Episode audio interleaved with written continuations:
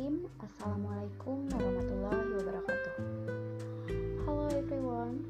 On this occasion I will explain the benefits of the work copyright bill for millennial works The working copyright bill is a draft law in Indonesia that was ratified on October 5, 2020 by the House of Representatives.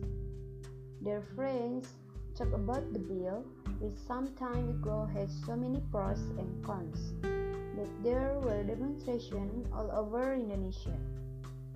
After a deeper examination of the Copyright Bill, it turns out that it contains regulations that have enormous benefits for the younger generation. The purpose of the drafting of the bill itself is to open up very wide and equitable employment opportunities for the Indonesian people in order to fulfill the right to a decent living. This collaboration is built by establishing business relationships between Indonesian and outsiders who wish to invest in Indonesia.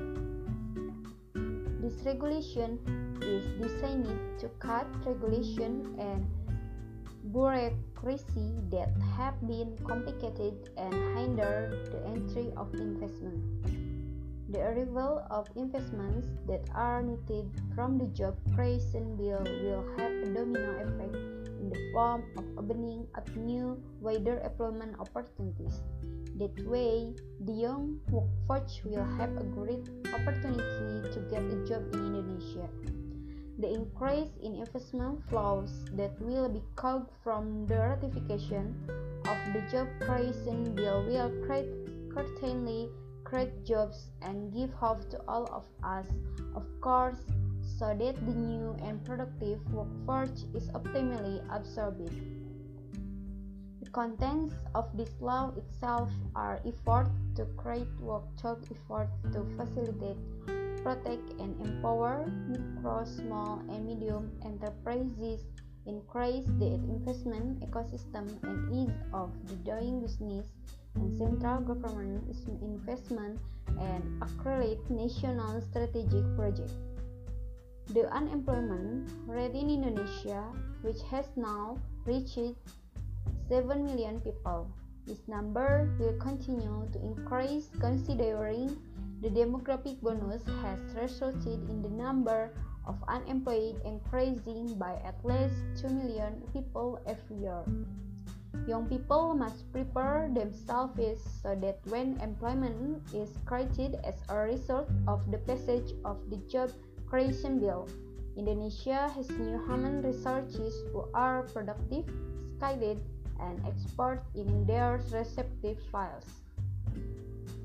The government must also be able to ensure the readiness of new Indonesian human resources who have the expertise and skills so that in time young people can get jobs according to their skills and be competitive in the domestic and foreign labor market. With investment, it is hoped that an increase in investment will create job opportunities. We must look to various countries with equal levels of economic progress in ASEAN and in Indonesia is the lowest among other countries that are investment destination. And one of the reasons is due the rigidity of the existing labor law. Without investment, it is impossible to create job opportunities.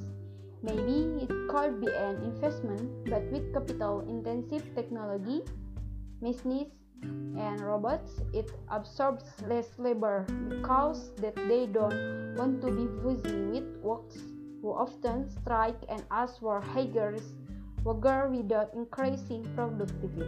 Thank you.